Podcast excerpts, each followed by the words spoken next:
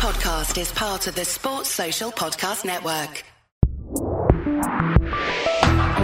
Hola amigos, bienvenidos. Welcome, James. How you doing? Hola. Uh, very good. Thank you so much for asking. Um, if only, if Christine GZ listened to this podcast, she would be very disappointed that I has I haven't absorbed all of the Spanish that she constantly shouts at me when we talk um, on the phone to say, "Hi, I'm good. How are you?" To be fair, she switches between like Spanish, Italian, English, and 12 other languages in the space of what 14 words. Yeah, so it's very confusing. You don't know if it's You don't know positive what or you're negative. absorbing Yeah, exactly. sometimes. so true. Have I done something wrong? Who knows? I'm just going to assume that I've done What something incorrect. uh, and if I don't get something thrown at me, then uh, things have gone well. Uh, look, good to be here. Thank you very much. Well, Mexico is exciting. Great. Mexico is exciting, but you raise people doing things wrong. Wow. And in that note, on that note, I edited a podcast that you did at two o'clock in the morning where you had your wits about you. What is it there at the moment? It's like, what, 8 p.m.? 10 past 8? 10 past 8. hour. Oh, I- Words do not exist at this time it's it's it's it's all or nothing. You know that. Like I can be on it at three a.m., but three o'clock in the afternoon, not a fucking chance. but you raised people doing things wrong, Mm. and so on that note, campy. Yes. Okay, so where to start? Like I said, I'm very tempted to do this whole episode um, without a hint of white teeth because I'm standing in solidarity with Danica, um, who added more value than half of the presenters we More than half of them. I most completely agree. weekends because of her Yes. experience and is just a great change up to everything. And I really enjoy her. Go, Danica Campy. Next thing that you've done wrong, Alonso. Oh my gosh, as if he was at fault for his, the, that incident with Stroll. Like, not a chance. He absolutely, also because he absolutely moved first. And so Stroll responded. Like, it wasn't a, it was too close. Anyway, just, you're wrong. Um, what else was Campy wrong about? I don't know. He kind of came good towards the the end of the episode, but he, uh, as Tommy T and I had uh, had discussed yesterday, well after the event, he had a look on him when he came when he walked into the studio. He had a look on him that he that he wanted to f the place up.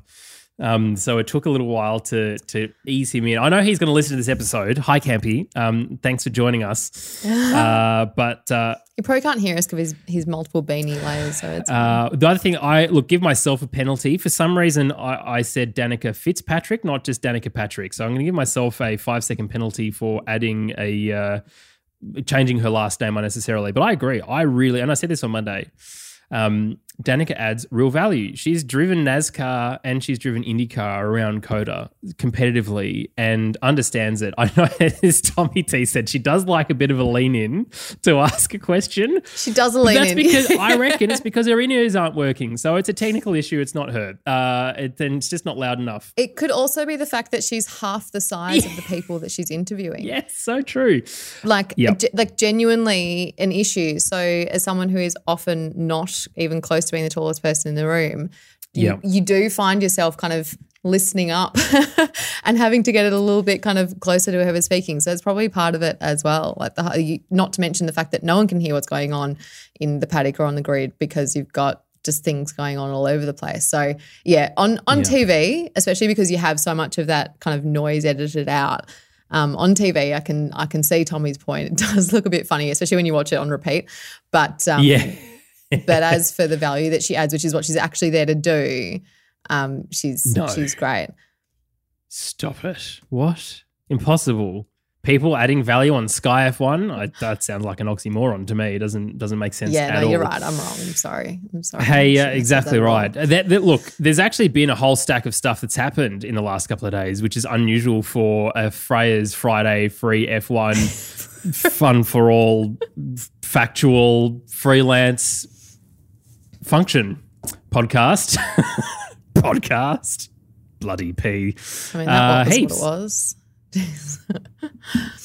Um, yeah, exactly. For some reason this week, it felt like people weren't just hoping to just hold content away until I did the podcast and then let it go, which seems to be what happens every other week. With that said, the cost gap breach agreement is coming out tomorrow. Of course, it is.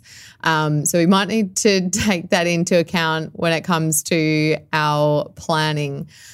But what is probably, as a lot of people have said, the worst kept secret um, in the paddock was the Sauber Audi deal, which has finally kind of been formally announced. Yep. So, for anyone who who missed it, Sauber will be the works team that partners with Audi. Um, and it has kind of been said that they spoke to McLaren and also Williams.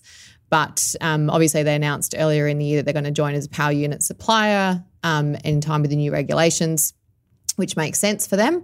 Um, and those new regulations are really important, I think, to kind of talk about a little bit because they're by Audi coming in, those new regulations are doing a little bit of, or part of what they're intended to do, whereby they're making it more feasible for new suppliers to enter Formula One and actually be competitive. Because if you end, if you kind of come in mid regulation, you've got a lot of catch up to do for teams that have already been practicing under those conditions for for several years. It's not that feasible. So um, I think it makes sense for them, and it kind of shows that it is helping to make it a more interesting or kind of appealing prospect um, for other people who are or other organisations who are not not in Formula One. But as I said, it's kind of the worst worst kept secret in, in the paddock. I think there's been heaps of worst kept secrets this year in Formula One. I feel like should, as soon as someone just makes a decision, they should just announce it, put a press release out and spare us all of the drama.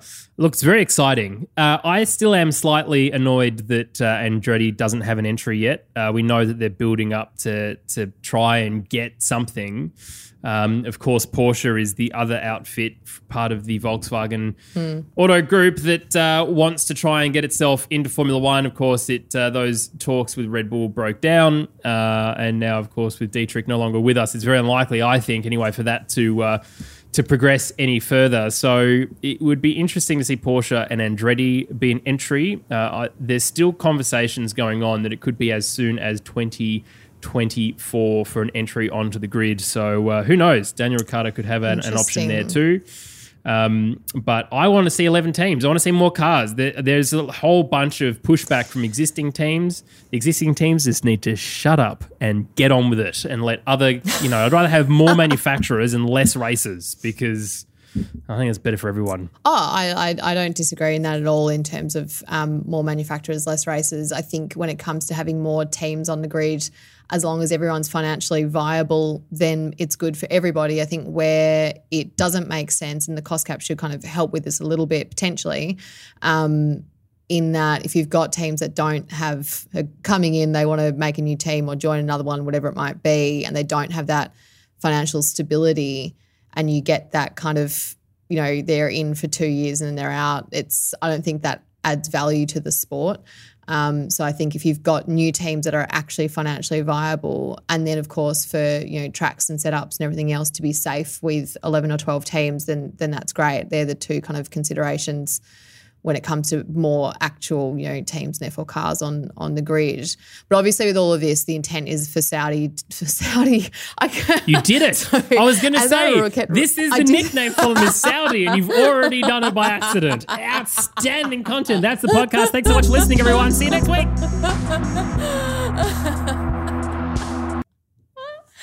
I did that written so many times mm. that yeah, I, I wrote it out so many times as, as Saudi, and then I, that was a genuine mistake. That's really funny.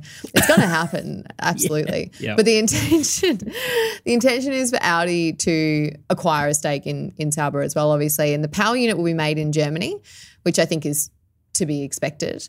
Um, but it's actually the first time in over 10 years that a power unit will actually be built there, built in Germany, which I've found was surprising. Um, but and they've got a bunch of people already working there at the facility, obviously trying to increase that kind of headcount and the technical infrastructure that they're going to need in order to start building um, for Formula One power units.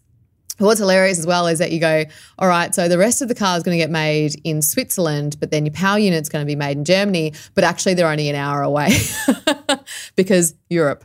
Um, so it's actually not that inconceivable um, when you have these things kind of coming together. good. It's it's not going to be that difficult from a logistical perspective.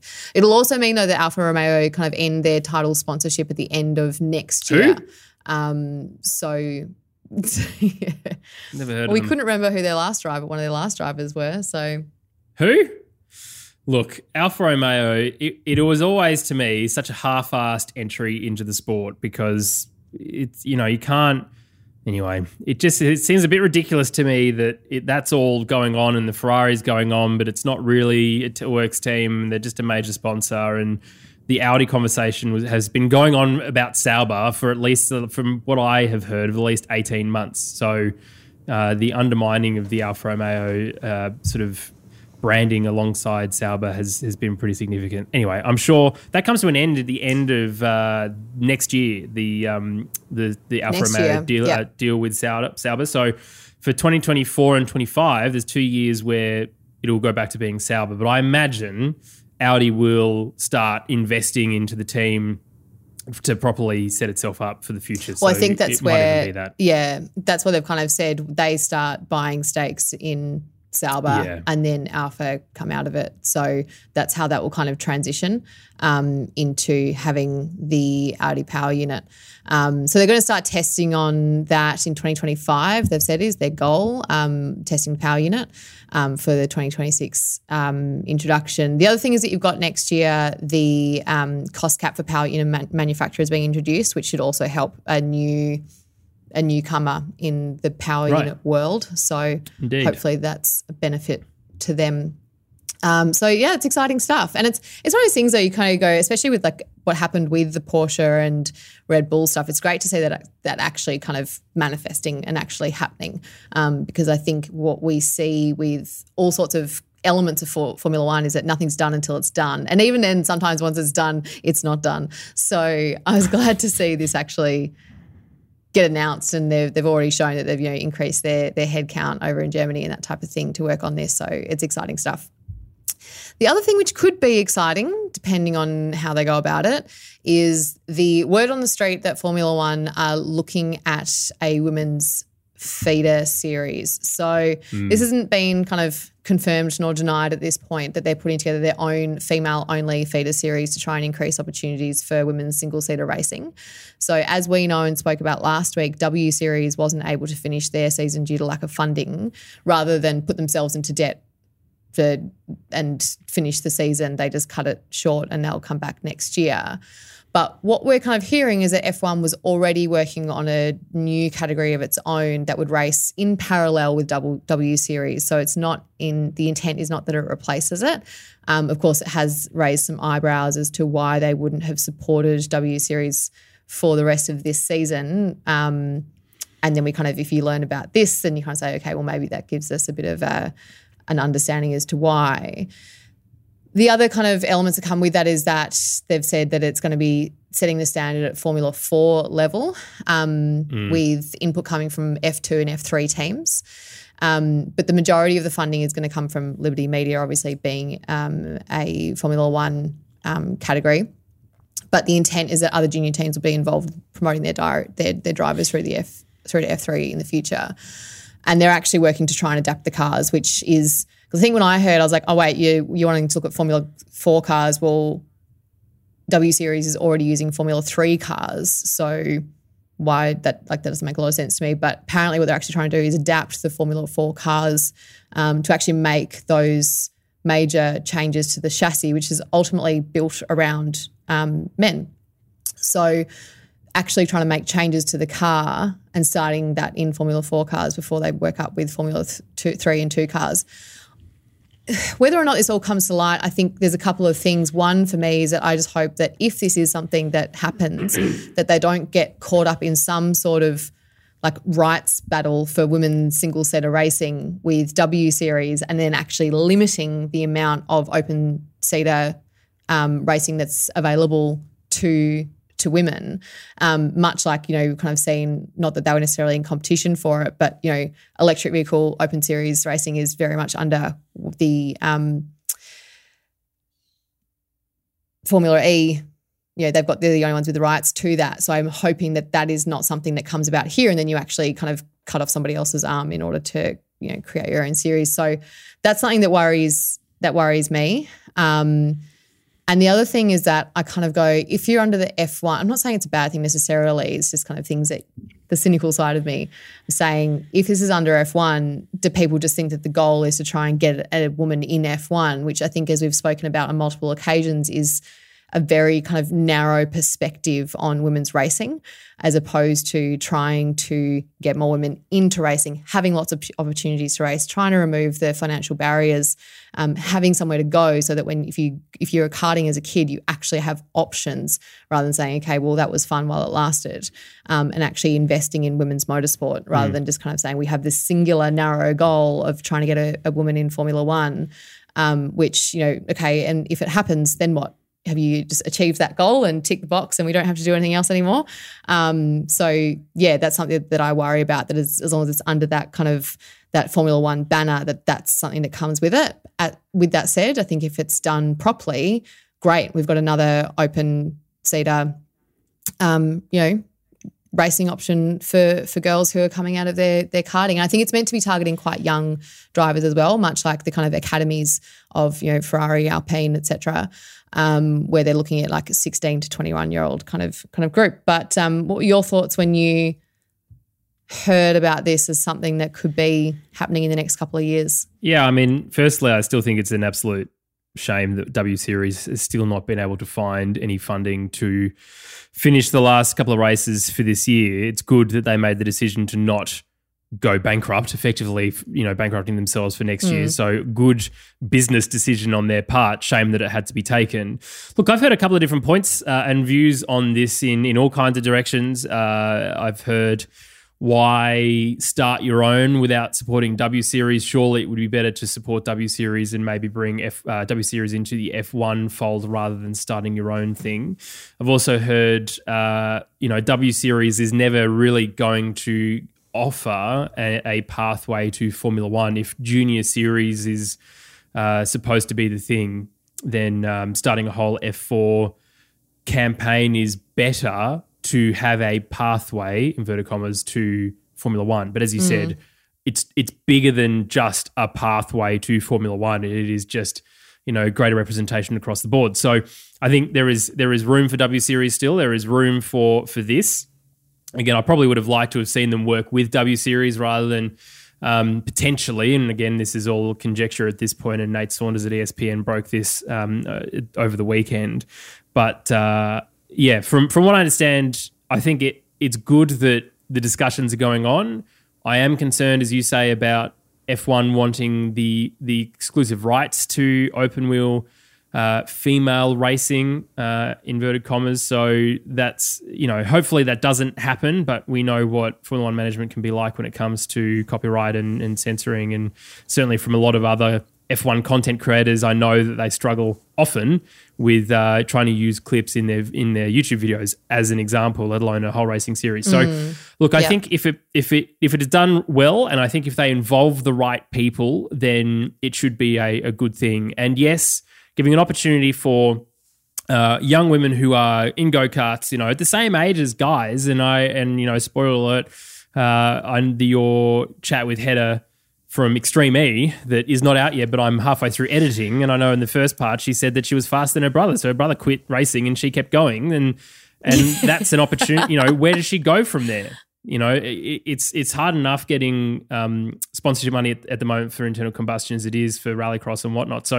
you know, for if go karts was her thing, and then she saw an F4 feeder series, and she's got an ability to, to aim for that. And hopefully, that then, if you get Prema and other teams like ART Grand Prix involved as well, which they are involved with a whole stack of other st- stuff, including Veloce, then there are pathways and there's pathways to sponsorship, right? And then that will hopefully, not everyone, and that's the thing, not everyone goes F4, 3, 2, 1. Some go F4, 3, 2, mm.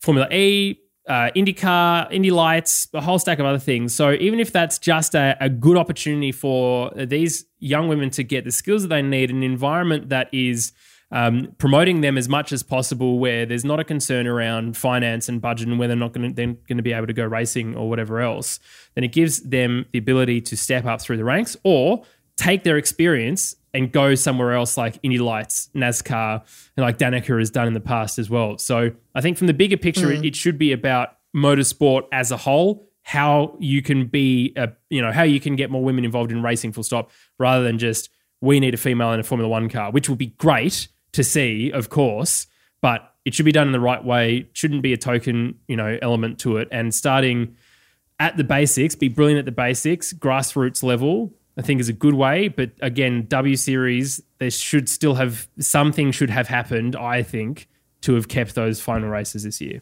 I completely agree. And I just don't think that, like, obviously, we know it costs a lot to put these races on. I don't think anyone is underestimating that. But at the same time, you can't tell me that there aren't enough people around F1 or F1 themselves who could have supported that given that they knew what was going on.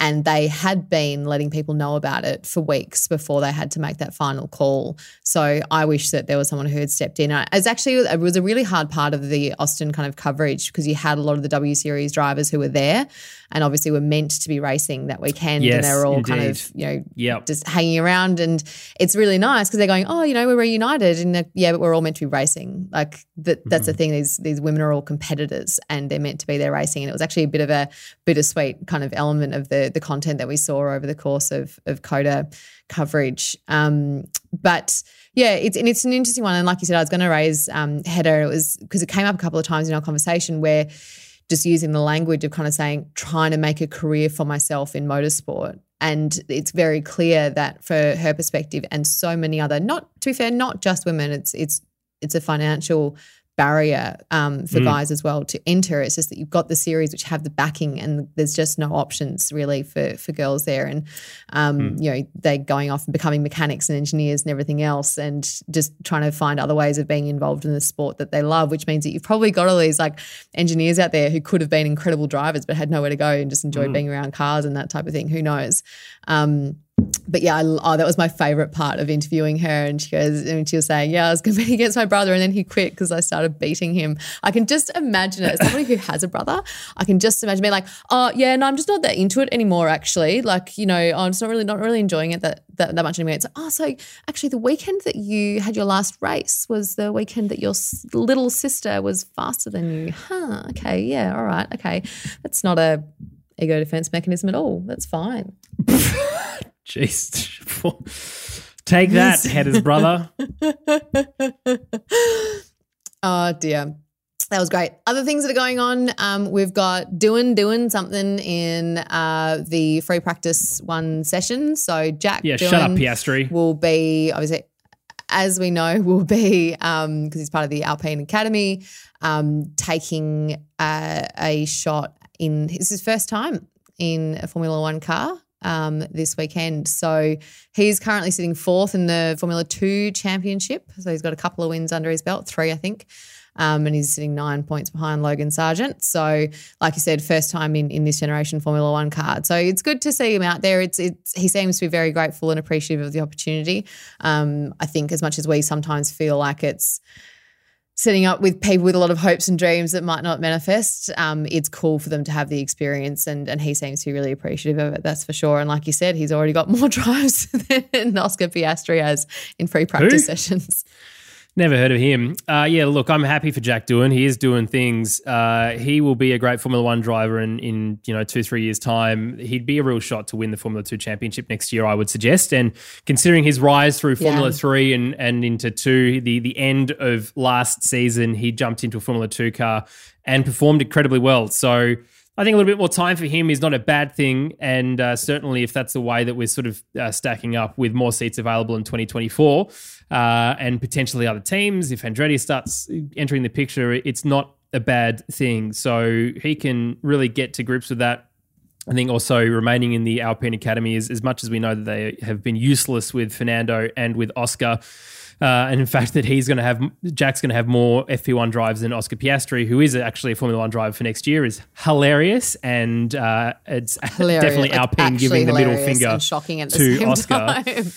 yeah. By all accounts, though, Jack uh, in the 2019 Formula One car that they drove around Spa, uh, someone will fact check me on that. I'm not sure if it was Spa, somewhere else. Anyway, Jack was faster than Oscar, so uh, it's let's not you know maybe question necessarily his pace. Oscar has got great racecraft, but Jack is can be quick when he's on it. So I'm excited for him to see that. Uh, it's good to for him to have some awareness and. We know what happened the last time a driver did an FP1 session for a team. Something might happen for somewhere else. And they go, hey, man, do you want to jump Yeah. in that car, this Aston Martin, because Lance Stroll's sick for this weekend and suddenly he's signed for Williams instead of Logan Sargent because Logan doesn't finish um, in sixth above because Jack punts him off the track Doesn't in Abu Dhabi point. and goes, ha ha, Yeah, my exactly. seat now. um, and why wouldn't he? Uh, full Fast and Furious style. Uh, but no, I'm excited for Jack. I think that's uh, that's good. But uh, look, speaking of of other random drivers, I'm just going to go to the next point because uh, IndyCar has and um, I think it was Chip Ganassi uh, that apparently has signed the goat for for next year for uh, with uh, Nick Latifi. They're not confirming anything yet, mate. What do you? Watch I out. think obviously.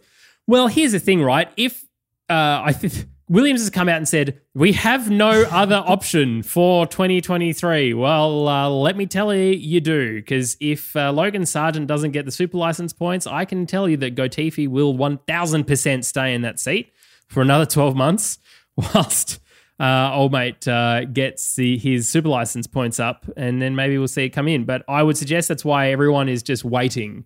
I think once, um, I mean, it's more likely than not, isn't it, that Logan Sargent's going to get his super license points, but you know, save anything drastic happening. Once that is announced, then I'm sure Chip Ganassi will announce Latifi. Yeah, but it's also not that drastic. Like someone crashing in Abu Dhabi. Hmm. I think someone might have done that before. Um. Anyway, I mean, it's a different uh, category. Are you suggesting that, the goat's going to get into F2 Yeah. suddenly? He's going to steal someone's car and punt Logan Sargent off too? He's got already got that Jack Doohan to do that for him. scenario that I'm suggesting. I'm just saying that it's not out of the realm of possibility, but literally based on our previous year, that somebody crashes out, he doesn't finish in the pace that he needs to, and doesn't get his super license points. Like that's not actually done, that unrealistic that there is a crash in Formula Two and that doesn't happen. Like I think they would actually probably appeal if that's the situation, but I don't know. Um, it's I think I think you're right in that I think I think there's a lot of things that are kind of all going to be announced and it will be a bit of a domino effect if um, Logan Sargent gets his points then that'll happen then Nikki will say I'm doing this and then it'll all kind of fall into place but yeah, Yeah. he was very kind of cannot confirm nor deny in the press conferences press conference today and was also kind of saying you know he he pulled a bit of a DR and kind of said I'm not just going to take the next thing on offer um, because you know I need to, I'd, I'd happily take a year kind of setting the next thing up and making sure that's the right thing. I was like, yeah, except the difference is that you're not Daniel Ricciardo and currently you have the same amount of points as somebody who stepped in as a reserve at the last second. So you probably will take the next thing that's on offer to be clear. So um, yeah, we'll see what happens there. But all I can say is watch out IndyCar. Um, other, just a couple of random points coming out from drivers. Seb got asked because obviously he had a pretty great weekend last weekend. Driver of the day, I think, last couple of weekends. You know, are you not tempted to just do one more year, just just see what happens? And he just said, absolutely not. Um, you know, it's great to have a bit of success towards the end of my final year. And last week, last weekend in Austin was awesome, but I don't think so. And he made his interesting comments. He was trying to struggling to, I think, put the words to how he was feeling, but just saying we have these real highs and we have these real lows. And when we have highs, we're asking questions like, Are you going to do another year?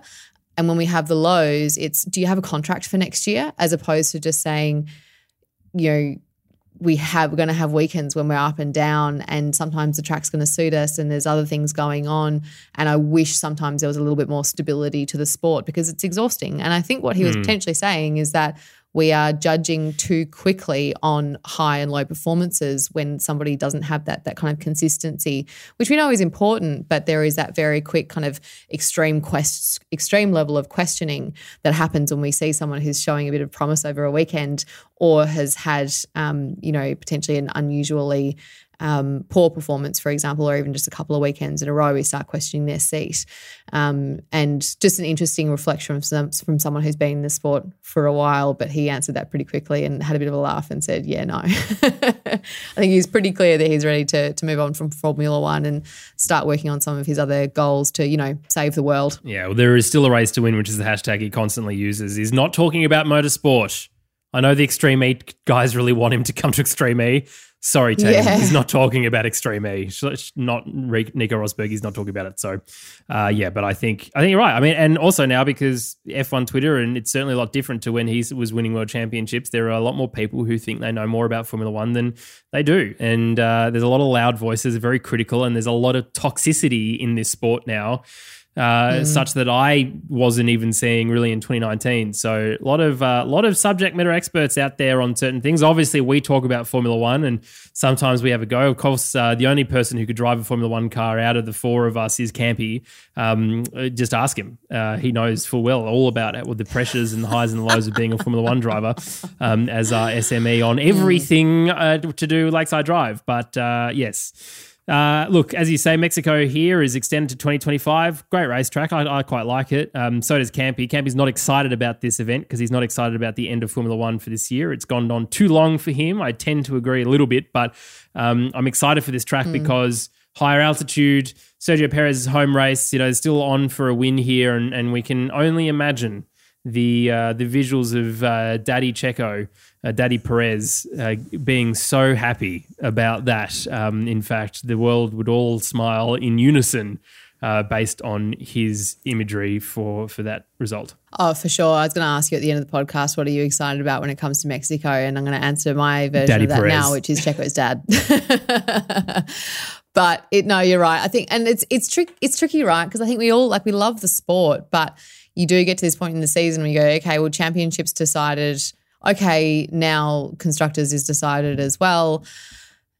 Okay, can we all let Checo win this weekend? I know it's not going to happen. And actually, do you know what? Max got asked that question not so directly in um, the press conference or in the media pen this, this afternoon, where they said, you know, if he's in the position to, would you basically let him win? And he had an awesome answer, which he goes, Checo is good enough to win by himself. Like, Nice. I'm not Very going to let him win. He'll and he just goes and he just goes, Checo's good enough to win races by himself, and he's already shown that. Why you asked me this question, um, which I just thought was a really cool answer, as opposed to be and as opposed Great to answer. saying like, you know, yeah, exactly, as opposed to going, oh, God, cool team orders and everything else. And he goes, he's an epic driver. So I thought that was great response. Um, other kind of, I suppose, you know, talking about um, milestones, um, Leclerc's hundredth race which seems like a lot for me. I, I don't know what it is. It just kind of feels like he showed up last year. I know that's not true, but Mm. I mean, between this year and last year, it does feel like we've had 200 races. But I was gonna at the same time, he, he's just he doesn't have that sense of longevity in the sport that you get from some of some of the others who kind of came in at the same time. Um, hard to explain why necessarily. It's just a perception. Um, but he's going to have Checo breathing down his neck. He's only two points behind him for second in the championship. So that's something that could keep it a bit more interesting this weekend, I suppose. I know no one really cares about second and third, but at the same No. time, you know, they'll say, and they'll say that they don't, but of course they do. Um, so that's something that I suppose you're trying to find something to really hold your attention, other than just hoping for a great race. That could be that could be something. But um, I don't know. Do you feel like Leclerc was born yesterday? No, I think the difference is he he only spent a year in a junior team, and that's when Sauber was really getting results. You know, they were in the top seven from memory. Marcus Ericsson, who had struggled down the back with Sauber up until that point, had a pretty good year for, for his results. And Charles Leclerc entered the, entered the sport at the right time. And of course, he and Kimi did the switcheroo. And yes, Crofty, I can use the word switcheroo because it's an Australian thing. You can't just keep saying switcheroo and confusing the international audience. Anyway, switcheroo with Kimi, uh, and and then he ended up in Ferrari. And Ferrari are a team at the front and then trying to get as as much as possible out of the car. And because he's had contract extent, you know, for I think it's a five year contract or a six year contract, there's a heavy heavy amount of time um, straight off the bat for him. So, you know, and he's won races. And at the beginning of this year, he was challenging for the championship. So I think for for that point of view, because he's still young. He is still young, you know, similar age to Lando and George and, and everyone else, but he's been in that top team for such a long time. You almost forget about how young he is. Uh, same with Max. People forget how old Max is. He's only 24 years old. He is not an old boy. Two world championships under his belt. He's been racing since he's about you know, seven in Formula One. And as you said, there's about 100 events each year. So there's no wonder he's reached his 100 peak. It- It's already happened. Like, it's about, well, I mean, on average, it's been 20 races uh, a year since he started. So it's not, you know, not on the realm of possibility for that to have occurred. Maybe it's just because he looks like he's five instead of 25, which is actual age. Two who doesn't look like he they're five anymore is Nando. Lonzo's protest Good- still hasn't good been segue. resolved yet. Thank you. Thank you.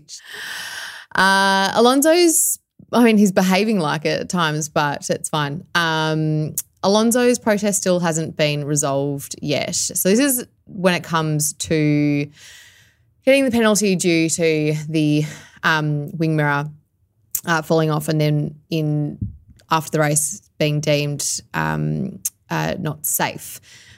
I think this is absolute crap for so many reasons. Like if you actually lay out everything that went wrong in that scenario in terms of it not being addressed during the race, which is the whole point of that flag, is calling somebody in when their car is not safe to drive. So if you didn't call them in at the time, it's null. Like, and then it went through all of the FIA like checks afterwards and everything else, and then the protest came in after the deadline. So like, there is just nothing about this that should say that it stands. Like, I, just, I genuinely think there's like convince me otherwise. Um, anyone out there, I just don't understand.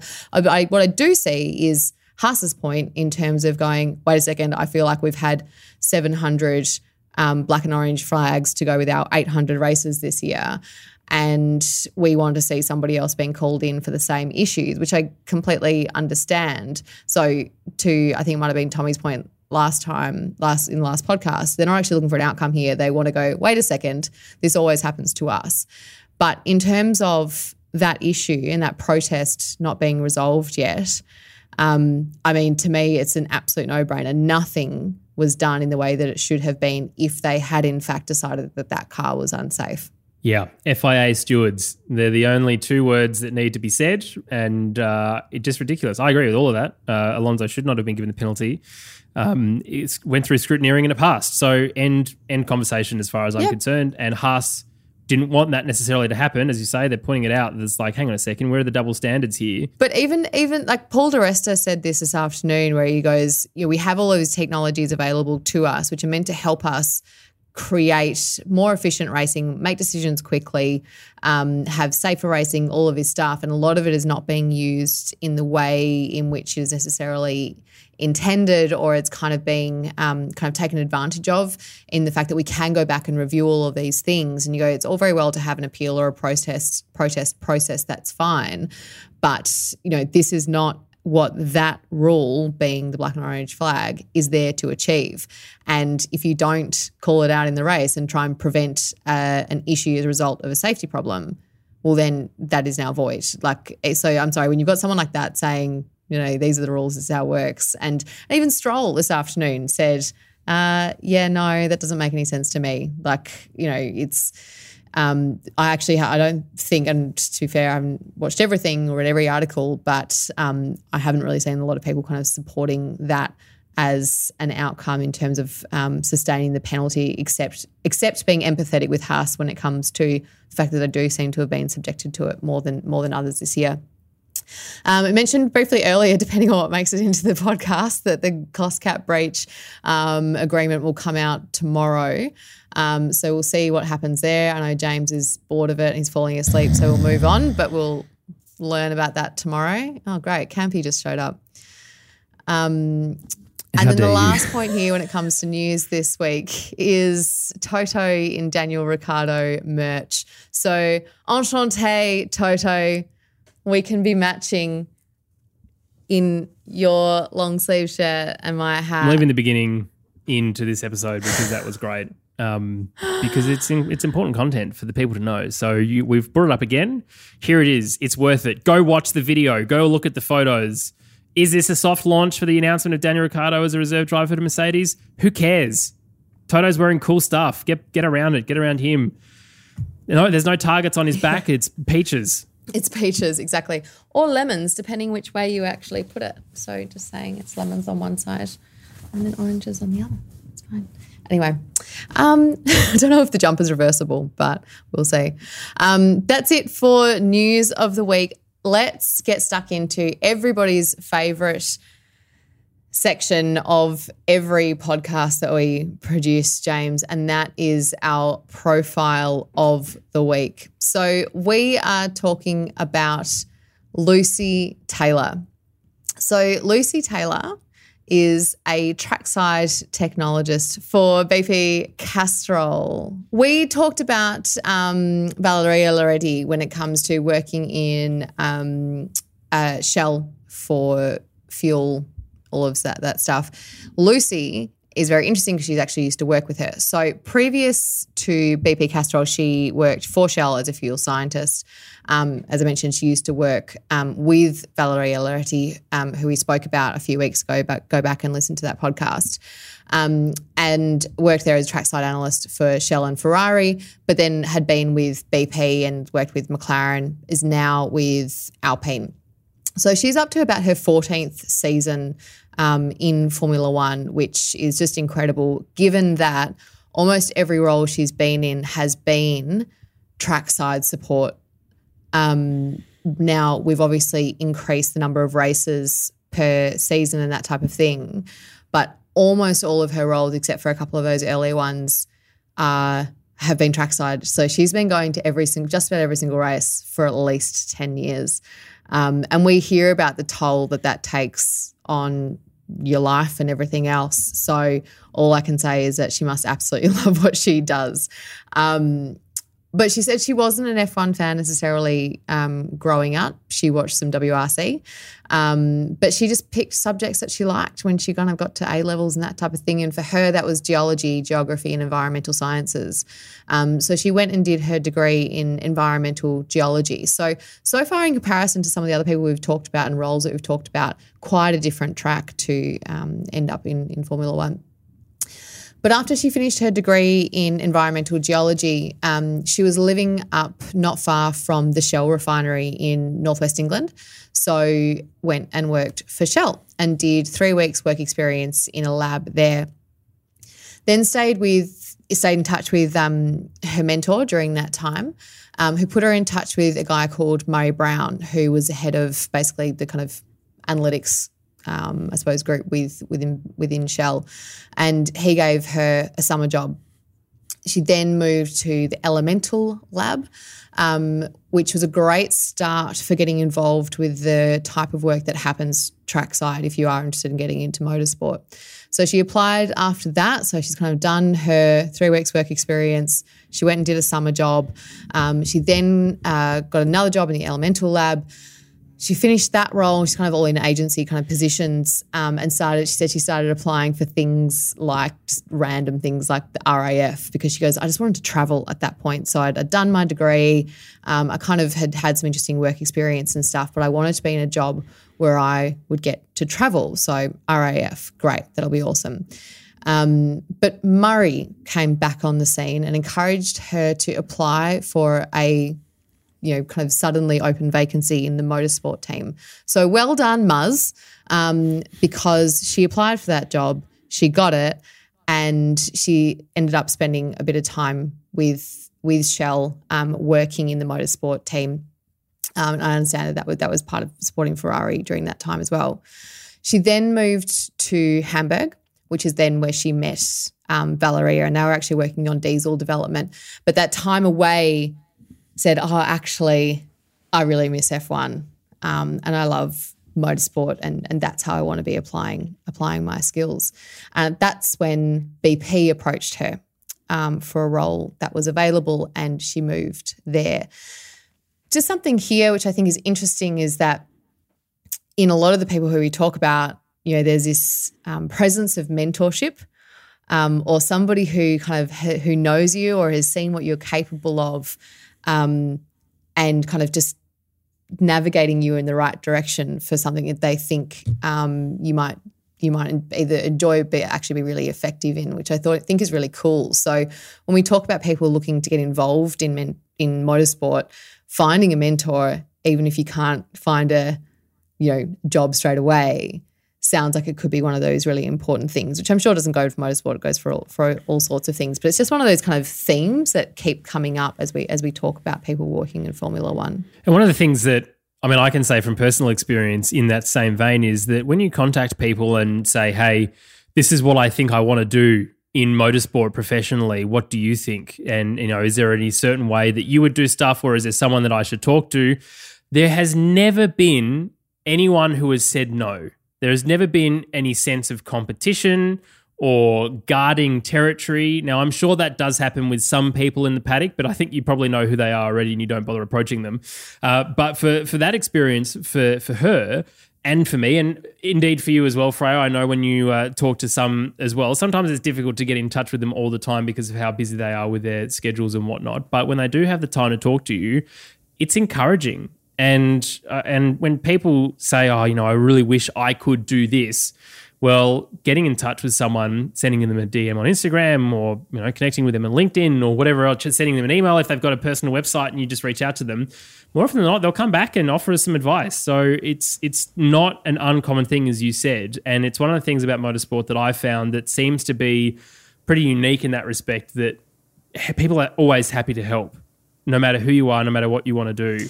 And so it's encouraging to see Lucy's had that experience as well. Well, I think it's just one of those industries where a lot of them will have had potentially either not a straightforward time or potentially even a difficult time trying to get into the sport. So if they see someone and that is someone who's, you know, reaching out, trying to find contacts, trying to make it work and understand what the options are and everything else, there is probably some sort of, you know, seeing a bit of themselves in that person in terms of saying, I wanted that too. Um, and if you've got that drive about you, well, then, you know, I'll, I'll help that person because I think it's, you know, again, another thing that we, we already knew, but obviously these kind of profiles and stuff just bring it to life a lot is that yeah. it's, it's just a difficult place to enter if you don't yep. have you know if you do not not coming from motorsport blood um, it can be really difficult and i think especially if you you know if you're if especially now lucy for example if she meets other people i'm sure she is somebody who will go and help them out because she didn't have a foot in the door either you know mm. She's worked really really hard to to get to to where she is and she talks a lot about as does valeria the, the work ethic when it comes to you know what are the critical skills required to work in motorsport and she was like hard work hmm. and if you you know so i think there's potentially an element of kind of seeing themselves in other people who are willing to do that but Speaking yeah. about hard work, let's just talk about what an F1 weekend looks like for somebody who is a trackside technologist for BP Castrol. Now, I think, again, as I mentioned, um, if you go back and listen to the profile with Valeria Loretti and how her role helps to um, create these kind of you know different fuel compounds and everything else and get them to the track that's when Lucy's role kind of comes into play. So she's kind of the end user in a lot of ways. Um, so those two would be counterparts if they were working within the same organization. But basically, when it comes to um, a race weekend coming up, they would ship the fuel ahead, kind of weeks ahead of time, to make sure that that gets there um, and that there is enough there and all of that type of thing. Because you know we're going to all sorts of corners of the world, and logistical issue, mm. issues can be challenging, um, especially when it comes to um, sending fuel as opposed to anything else. Um, so they send that, they ship that, you know, weeks ahead of, of time. But before the race, um, again, we often think about race weekends being kind of, you know, Friday to Sunday, maybe Thursday to Sunday. She arrives in location on a Monday. Um, she gets to work on Tuesday. So her first job is to set up the lab and then check that all the testing instruments are working. So now, when it comes to that lab, depending on where they are, she's got a couple. So they, if they're in Europe and they're in kind of one of the home races, so to speak, um, the lab is actually in one of the trucks. So they have these massive engineering trucks that sit inside the paddocks. And she's like, it's great in there. It's basically like a full lab. You know, it's air conditioned and it's nice and you've got lots of space.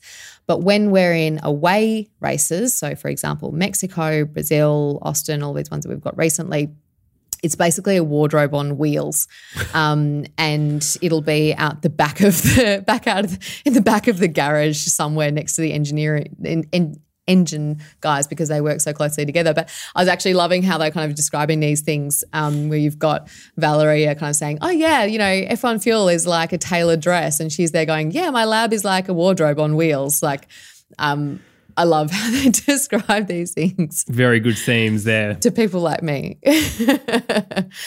um, so she gets there and she'll set up her lab. Um, they can look quite different depending on where they are located, where the race is. But they'll start with the fuel and the fuel drums, and they're tested for quality control. Um, so making sure that there hasn't been any contamination. They'll all go, go through rigorous testing. They kind of flush them out, test them again, blah blah blah blah. Um, approve that, and then kind of release them to Alpine basically, and they'll go into the the cooling rigs, um, and they'll be ready for free practice on on the Thursday. So that's the first thing they get started with. They'll also be doing a lot of um, quality assurance work when it comes to other fluids, so engine oil, gear oil, hydraulic fuel, fluid, um, and dielectric fluid as well for the MGUK, which is something that I learned about in this process. Never thought that was something I was going to say on a podcast. you did well to pronounce that, to be honest. I read that word and went, ooh. Glad that's ooh. not me. Let's be clear, I started this speaking another language, which I don't speak. So, hey.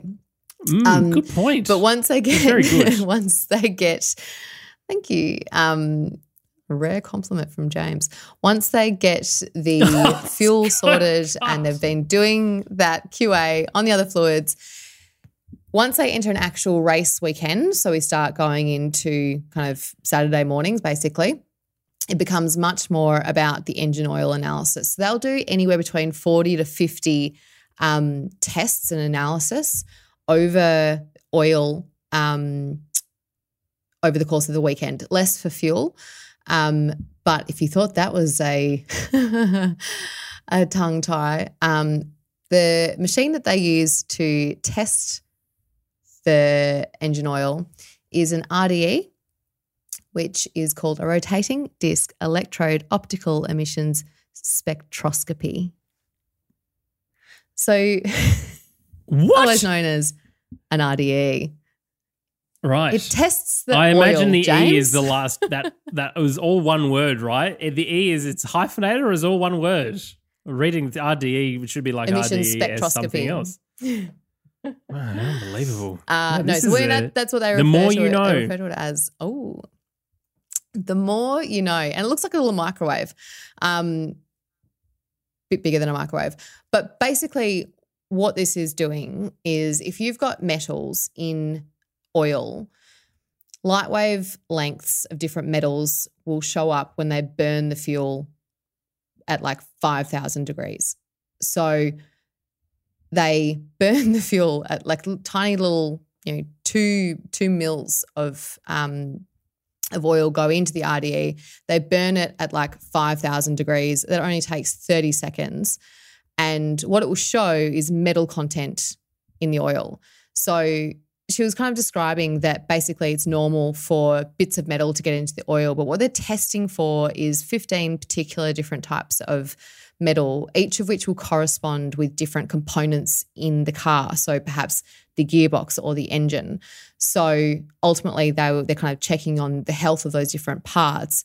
And you know they'll do that a few times. They do everything in duplicates. But depending on the results of those, they'll go to the engineers and say, "We found this in in the oil," and then they will let them know if they need to, they will then decide if they have to go and actually do something about that, basically, because that might indicate a problem with the gearbox or a problem with the power unit or whatever it might be.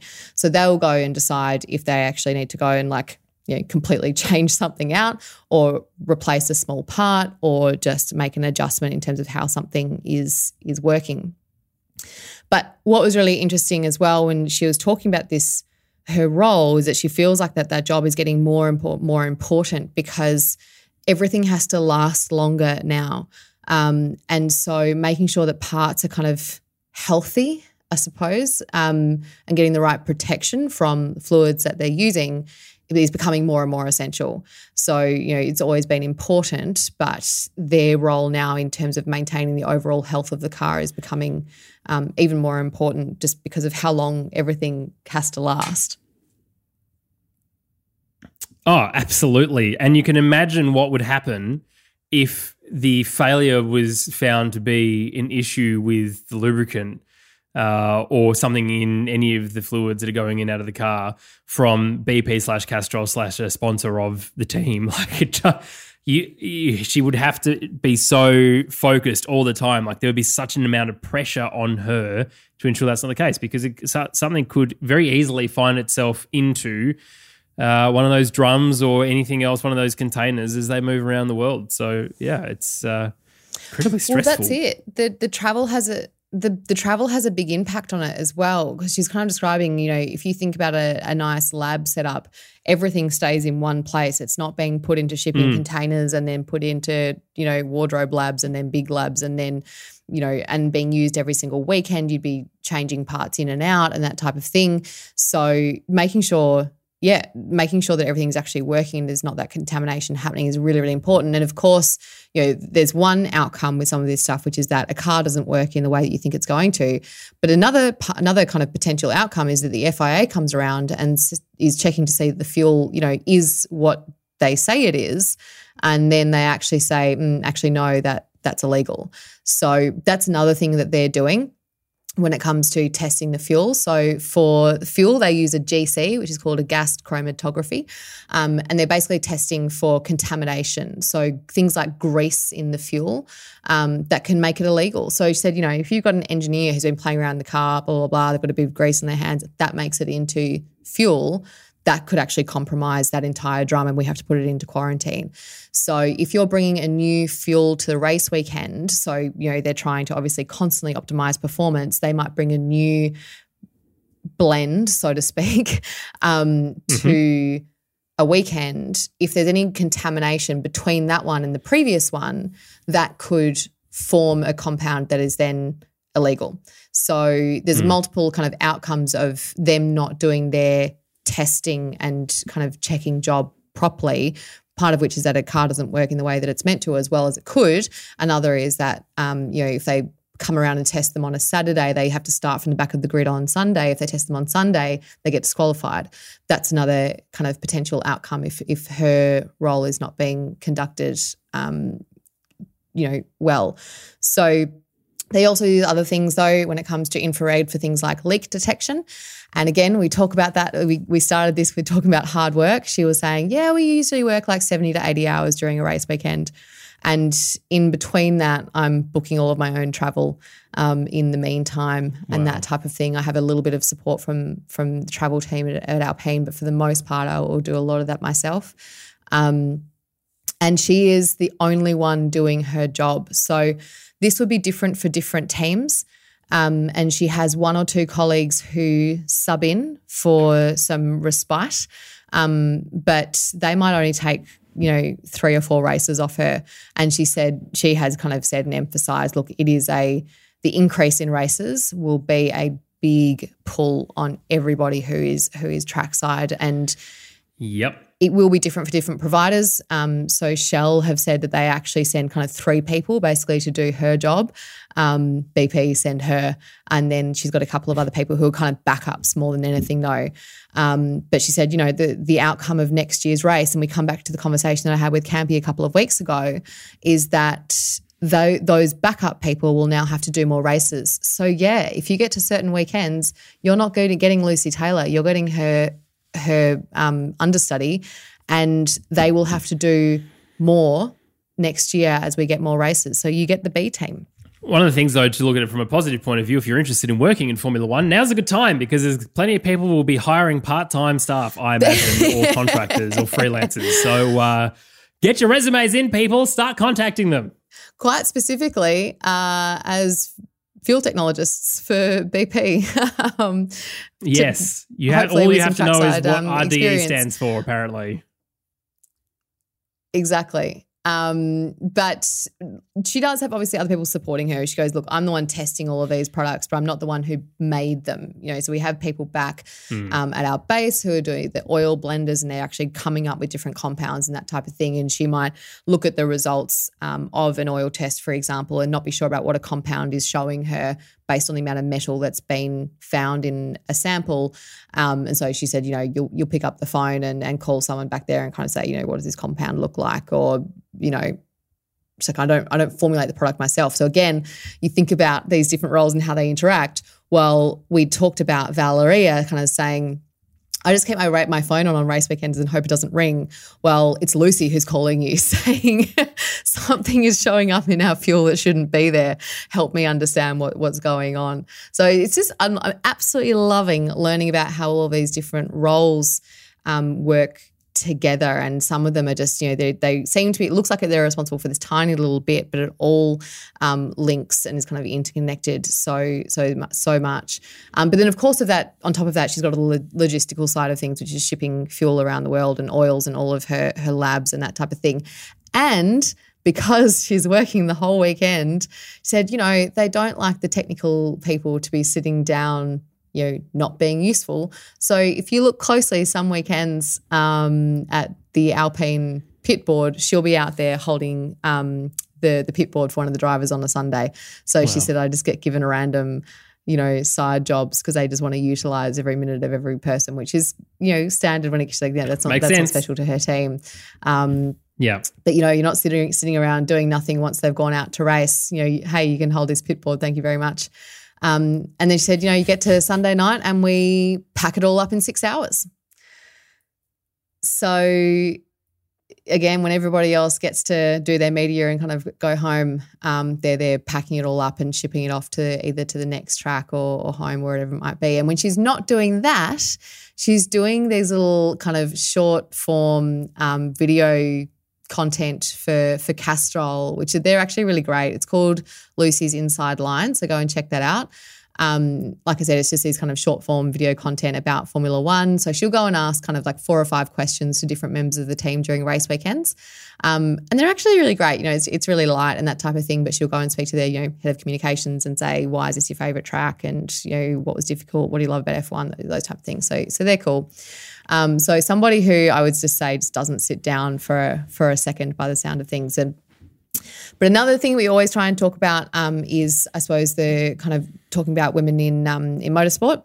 And she has an interesting view on this, where she's gone, look, it's it's been interesting for me because she said I wasn't actively trying to get into motorsport. I was trying to turn my like, you know, environmental science degree um, into environmental geology degree. Sorry, I was trying to turn that into a job, and I not ended up here, but kind of ended up here. Um, so she said, "Look, it, it is different for me." Um, I kind of think about myself as an art student, kind of saying, "Oh gosh, what's next?" Um, but you know that. So she she had a very different. Very different experience. But once she got into those technical roles, she she did say, look, there were far, far fewer women when she started. Again, we're going back kind of 14 years into her first role um, involved in motorsport, but especially in those technical roles, we were starting to see people grow up in things like communications and, and marketing and, and media side of stuff. But you know, the engineers, um, people involved with um, suppliers for things like fuel and um, and software and the like, um, they just weren't there. So she was really encouraged to see that that has changed in her time. And she had a great story where um, she, I'm going to try and get this right. She had done an interview, and Stephanie Travers, who basically does a very similar, if not equivalent, role for Petronas Mercedes, read that article. Um, but before she was in that job, read the article and the interview that Lucy had done and said, I want her job. And went and tried to get into the role of you know trackside field support. So it was just really interesting because she kind of said, "Look, I didn't even know, but I just went and did an interview with somebody, and I inspired somebody who now does what I do." So again, very similar um, to some other people who've profiled. We're saying you never know who you're inspiring. So if there's an opportunity to put yourself out there, um, I know Dahlia said this for sure. She's kind of saying you, you just don't know who's listening to you and who you're inspiring. So if there's a chance to go and talk about the work that you're doing, kind of give people that representation, there might just be one person who who you influence or inspire, and that's absolutely what what happened to her. And um, Stephanie's had had an incredible career.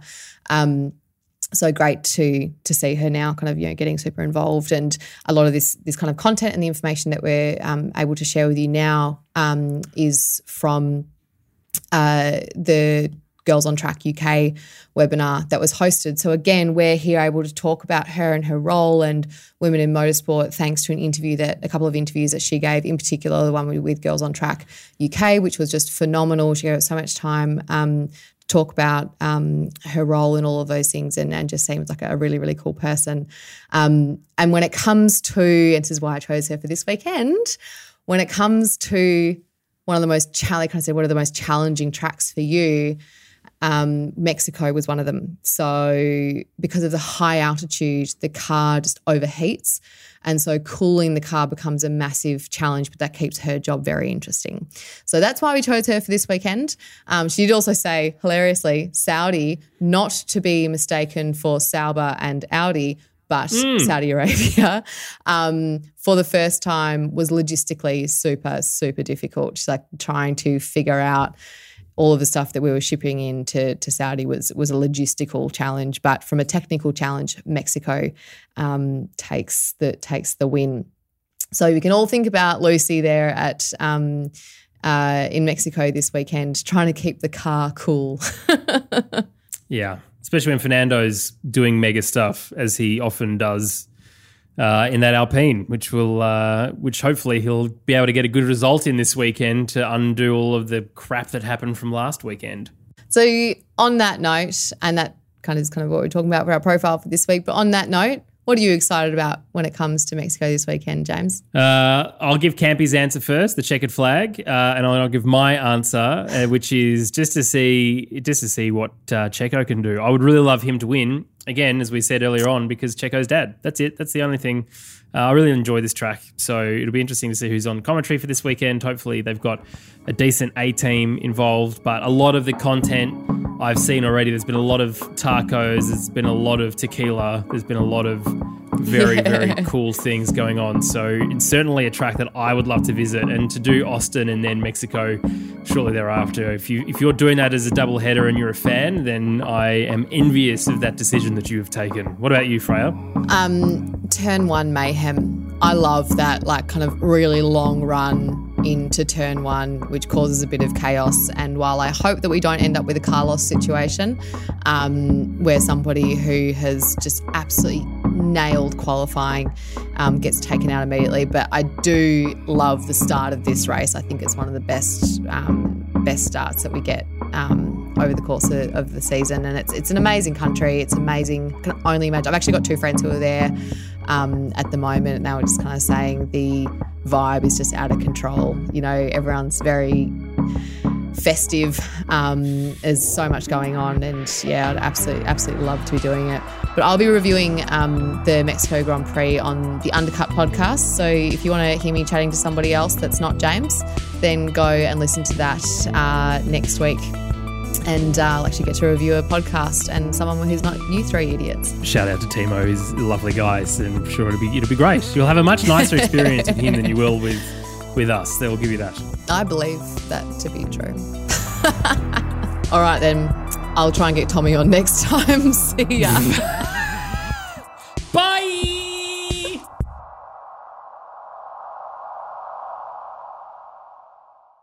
Sorry, you just added a note there which was Toto in DR merch. Um, I'm sorry, what? Cancel the rest of the podcast. This is the only thing that we're talking about now. Yes, have you which, not seen this photo on no, Shantae merchandise um, long sleeve t shirt? Excuse me. I'm not even kidding. A, like, legitimately not even kidding. I've been at a networking event. So if we could just circle back to that later, we could park it for now and then I can think about how we can pin that. Yeah, that'd be great. it's okay. I just vomited in my mouth too. My brain. Why would you do such a thing? Um, if you, I, I'd already seen this this morning, but I'd I'd forgotten because my brain is a sieve um, at the best of times. But uh, Hillary on Accurate. Discord literally has just posted this in F1 in the F1 gossip uh, feed. Uh, eyes and ears on the ground. Oh, there's a video from Paul.